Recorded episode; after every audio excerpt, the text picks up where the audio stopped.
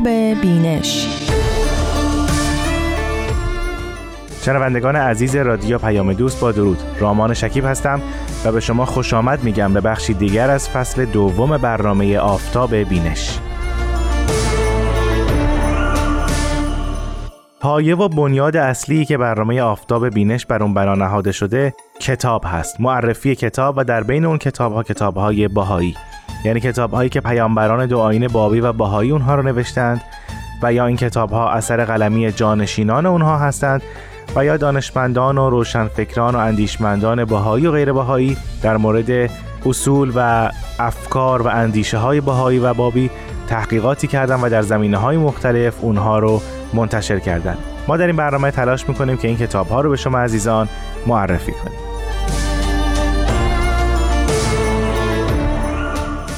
کتابی رو که برای امروز در نظر گرفتیم ترجمه است از کتاب Beyond the Culture of Contest که به فارسی ورای فرهنگ رقابت یا فراسوی فرهنگ رقابت ترجمه شده. این کتاب یعنی کتاب ورای فرهنگ رقابت یک عنوان فرعی هم داره و اون پیامدهای اجتماعی و زیست محیطی است. نویسنده کتاب مایکل کارلبرگ و مترجمش روحیه فناییان و همینطور نشر خرد در سال 1393 خورشیدی یا 2014 میلادی برای اولین بار این کتاب رو منتشر کرده. یک سوال آیا واقعا فرهنگ رقابت و اعتراض باستاب اجتناب ناپذیری از طبیعت بشره؟ این پرسش سوال اصلی کتاب ورای فرهنگ رقابته. مایکل کاربرگ در مقدمه کتابش این دو مفهوم رو شرح میده. یعنی فرهنگ رقابت و فرهنگ اعتراض. به نوعی او عقیده داره که ما در فرهنگی زندگی می‌کنیم که بر اساس رقابت شکل گرفته. یعنی نهادها و نظامها و روال اجتماعی زندگی ما بر پایه رقابت زندگی می‌کنند و بنا نهاده شدند. از سوی دیگر در مقابل یا به نوعی در کنار این فرهنگ رقابت و رقابت جویی فرهنگ اعتراض هم وجود داره. اگر بخوایم دقیق تر بگیم فرهنگ رقابت مشکلاتی مثلا در حیطه اجتماعی و زیست محیطی به وجود میاره و فرهنگ اعتراض در اعتراض به این مشکلات در سطح جامعه بروز پیدا می‌کنه که جلوه های از اون رو مثلا میشه در تظاهرات و نافرمانی مدنی و سازماندهی احزاب یا اعتصاب و سایر تدابیر اعتراضی مشاهده کرد حالا دوباره برمیگردم به اون سوالی که اول برنامه مطرح کردیم آیا فرهنگ رقابت و فرهنگ اعتراض بازتاب اجتناب ناپذیر طبیعت بشره؟ در همون مقدمه کتاب عنوان میشه که بر طبق تجزیه و تحلیلی که کالبر کرده فرهنگ رقابت و اعتراض جلوه های از طبیعت بشری نیستند و حتی از نظر اجتماعی غیر منصفانه و از نظر زیست محیطی ناپایدار از کار در اومدن. ادعایی بزرگ در جهانی که همه چی در اون بر پایه رقابت شکل گرفته. کاربر برای اینکه دقیق تر این تجزیه و تحلیل رو انجام بده دو تعریف ساده رو مطرح می‌کنه. او به دو شکل متضاد از رفتارهای انسانی نگاه می‌کنه و اونها رو معرفی می‌کنه. اولیش خصومتگرایی است و دومیش تعاونگرایی. مورد اول یعنی خصومتگرایی اشاره داره به اقداماتی که افراد یا گروههایی برای پیگیری منافع خصوصی و انحصاری در برابر اشخاص یا گروه های متضاد خودشون انجام میدن. رقابت و تقابل درست همینجا خودش نشون میده. اما از سوی دیگه اصطلاح تعاونگرایی مطرح میشه که اشاره داره به یافتن یا پرورش اهداف مشترک از سوی افراد و یا گروههایی که با همدیگه کار می‌کنن. حالا خصوصیات این افراد چیه؟ یعنی در اون جوامع که تعاونگرایی رو دارند چه چیزهایی میشه پیدا کرد؟ همیاری و تشریک مسایی رو میشه دید و همینطور اقدامات دست جمعی و هماهنگ رو میشه مشاهده کرد. کالبرگ میگه این دو سوی رفتارهای انسانها در طول تاریخ مثل تار و پود فرهنگهای متفاوت در هم تنیده شدن. منتها در هر جامعه و هر فرهنگی با بسامدها و جلوه های متفاوت. نکته جالب اینجاست که کالبگ عقیده داره. اون رفتارهای خصومتگرا و به طور کل صفت خصومتگرایی به جریان حاکم در جوامع معاصر لیبرال تبدیل شده که بیشتر در غرب اونها رو میشه مشاهده کرد. بعد برای این اداش مثال میاره. میگه به قدر این رفتار در این جوامع رشد کرده که مردم در اون جوامع فکر می‌کنن اینطور زندگی کردن طبیعیه. مثلا کسی که در یک جامعه که بر پایه رفتارهای خصومتگرا شکل گرفته و یا فرهنگ رقابت در اون خیلی قویه. به دنیا اومده و زندگی می‌کنه نمی‌تونه تصور کنه که یک دولت دموکراتیک به وجود بیاد بدون شکلگیری احزاب سیاسی. یا به سختی میشه در این جوامع یک نظام قضایی عادلانه رو تصور کرد که بدون مبارزات وکلای حقوقی به نتیجه می‌رسه.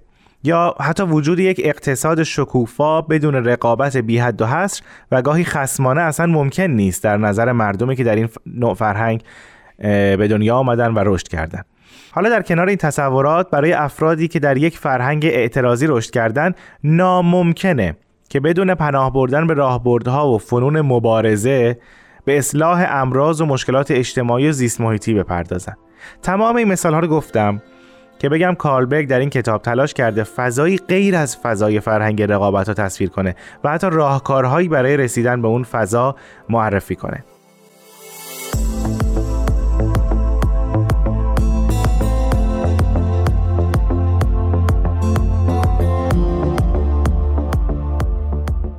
و اما محتوای کتاب. این کتاب شش فصله. فصل اول بیشتر تلاش می‌کنه که به تعریفی از فرهنگ دست پیدا کنه و بعدش ارتباط فرهنگ و اجزای فرهنگی و افراد و طبیعت بشری رو مشخص می‌کنه در این فصل.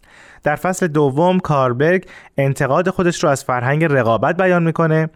برای این کار رابطه قدرت و فرهنگ رقابت بررسی میشه و تعریفی از کاربرد قدرت در این فرهنگ داده میشه.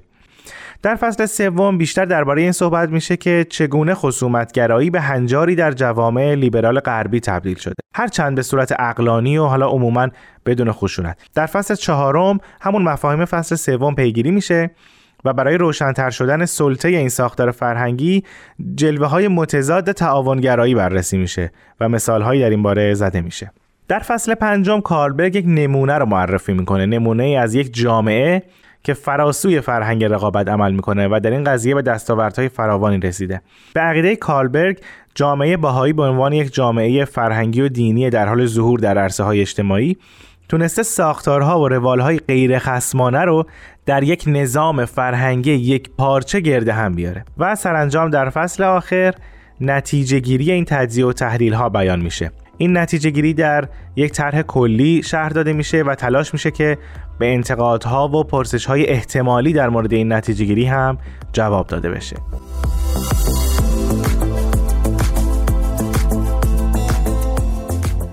خب فکر می‌کنم در اینجا زمان مناسبی است که به بخشی از این کتاب با صدای همکارم افرا بدیعی گوش کنیم.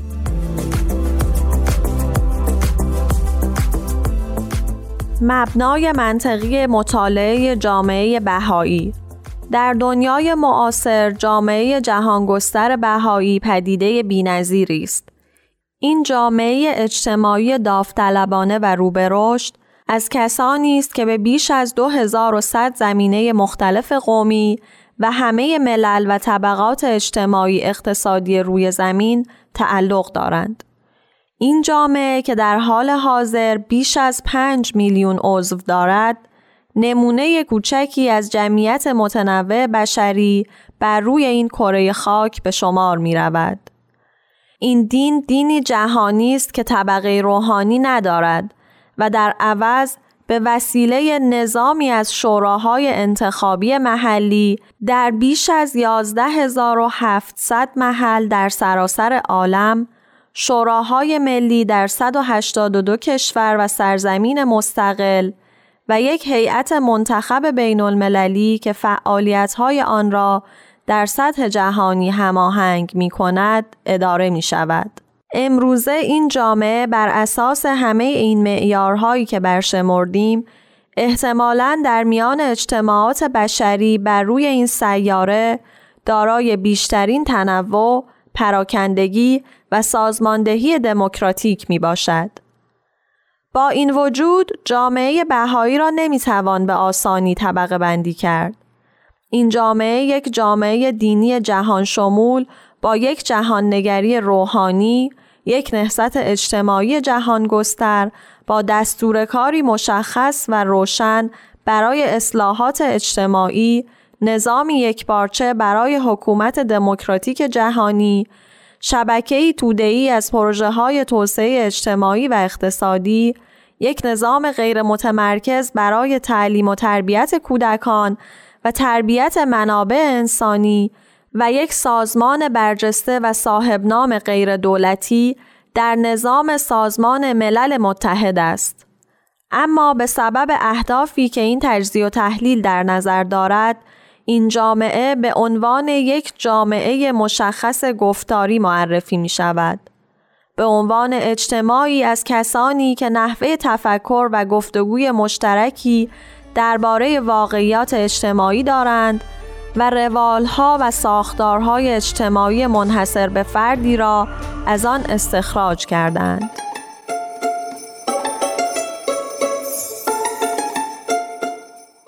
خیلی ممنونم از افرا بدیه عزیز که این هفته هم با ما همراه بود. از شما شنوندگان عزیز بسیار سپاسگزارم که برنامه آفتاب بینش رو برای گوش دادن انتخاب کردید. من رامان شکیب تا هفته آینده و کتابی دیگر با شما عزیزان خداحافظی می‌کنم. خدا نگهدار.